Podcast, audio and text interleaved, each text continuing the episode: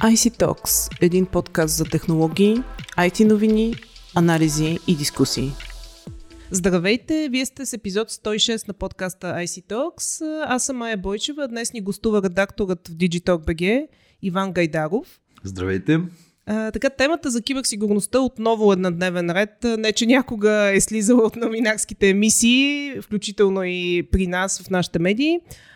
Но наскоро се заговори за нови регулации в областта в Европейския съюз. Какво ще представляват те, Иване? А, на първо място се оказа, че Европейския съюз реагира доста бързо на случващото се в Украина и нахуването на руската армия.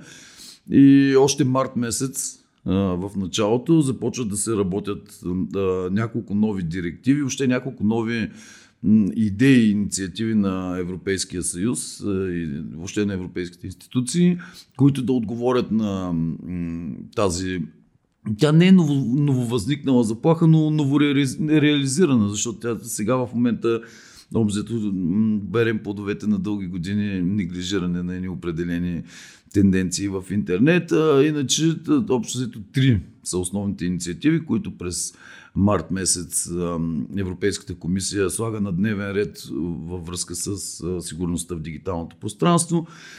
Това са нови регулации в сферите на киберсигурността и на информационната сигурност, като вече те се разглеждаш като две, две части на едно цяло, но като две отделни части.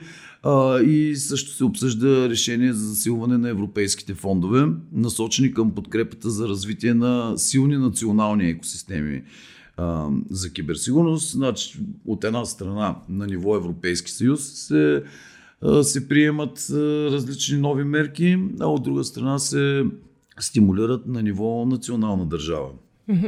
Тези мерки имат ли общо с НИС, с директивата за информационна сигурност? Това някакъв апдейт не е ли ще бъде? Като цяло те проистичат, ако мога така да кажа, от цялостната концепция на Европейския съюз за киберзащита. Те, освен на тази директива, има още няколко така основни. А, иначе регламентите, те подобряват вече съществуващи всъщност и системи, и подходи, и модели. Този регламент, който е за киберсигурност, който е насочен към сферата на киберсигурността, предвижда засилване на ролята на Европейския СЕР център, който е, управлява сигналите на Европейския съюз при пробиви в, в киберсигурността, като са разписани няколко основни, основни направления. Приемане на рамка за контрол на киберсигурността и управление на риска, разписване на основни мерки за киберсигурност, които всички трябва вече да спазват, редовни оценки на киберсигурността, на нивата на киберсигурността на база на предварително публикувани официални планове за нейното подобряване. Разбира се, това е любимото все пак на, на европейските институции. Създава се ново звено, което е борд за киберсигурност, който ще следи за прилагането на въпросните нови идеи и ще ръководи работата на Центъра по киберсигурност, както ще се казва вече всъщност сред Центъра. Тоест има и заедно с реални мерки има и типичните документални.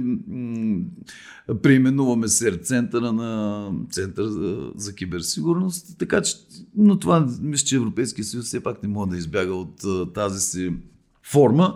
А регулаторната рамка за информационна сигурност е интересна. Тя е насочена към подсигуряване на среда за обмен на информация между институциите на ЕСА и държавите членки, сигурна, изключително сигурна среда, тъй като явно са оценили, че тази среда, в която имаме в момента, не е особено сигурна. Тя, този нов регламент, който се обсъжда, предвижда, предвижда създаване на координационна група по сигурност на информацията в Съюза там всички европейски институции ще имат представители там.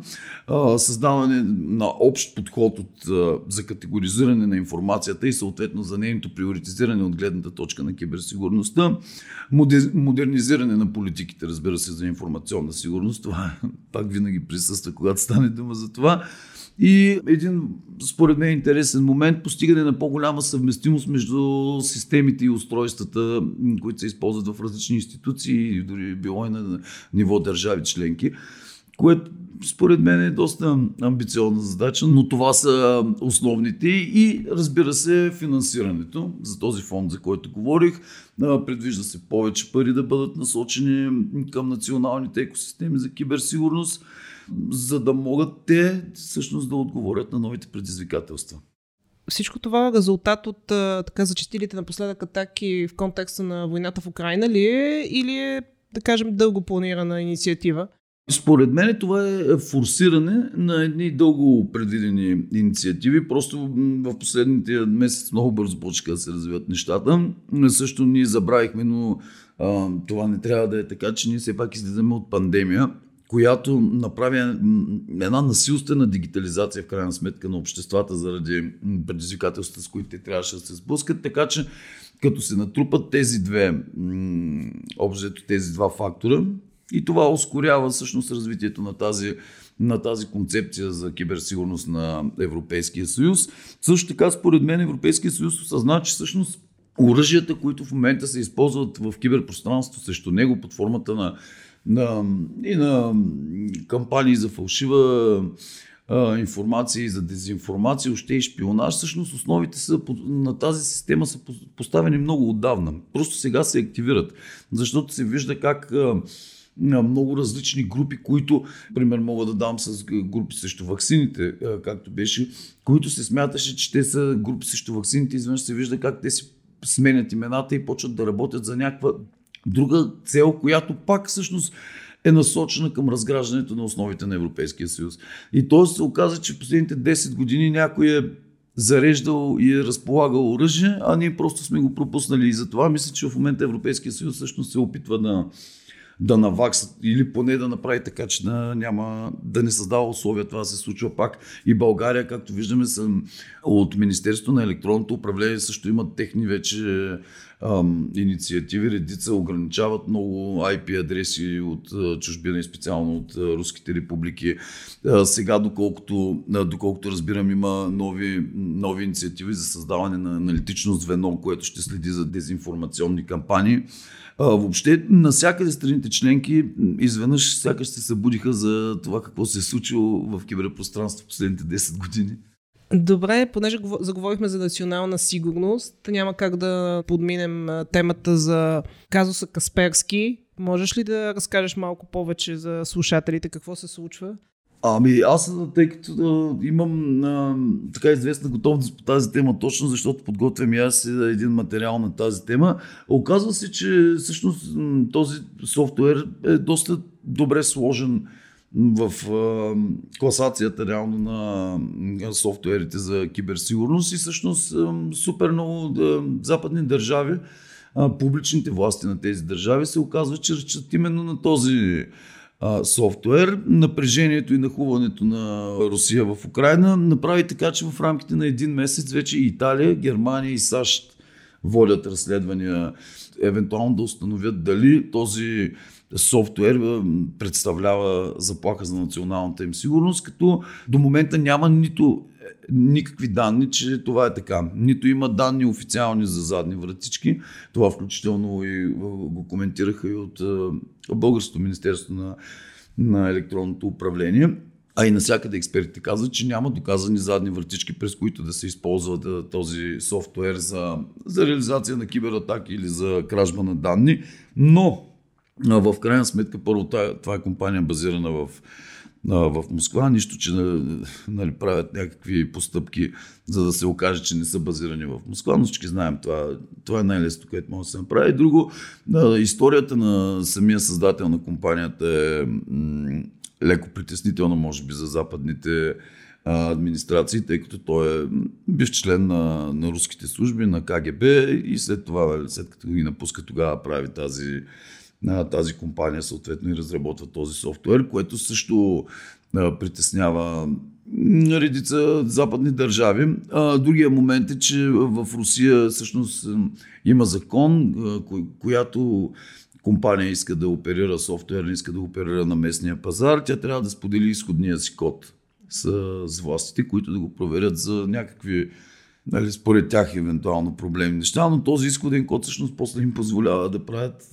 когато го имат, им позволява да правят нерегламентирани намеси. Така че за момента всъщност няма нито едно доказателство, че този софтуер отваря врати, които не трябва да отваря, но в същия момент няма как Запада да е спокоен при тази ситуация. Включително, ако мога да завърша, нали, аз така в тази посока върви с моя материал, Въпросът е за много администрации в България дали е по-добре с Касперски или без нищо. Има вече държави в а, света, които са проустановили Има, да, да. А, а, САЩ, САЩ директно ги вкараха в този, на, на, в този списък на компаниите, които са заплаха за националната сигурност. Там въобще няма какво да, там, там никой не, не разследва. Но, примерно в европейските Италия и Германия, там се води в момента следствие, но препоръките са Касперски да не се използва в държавната администрация като цяло.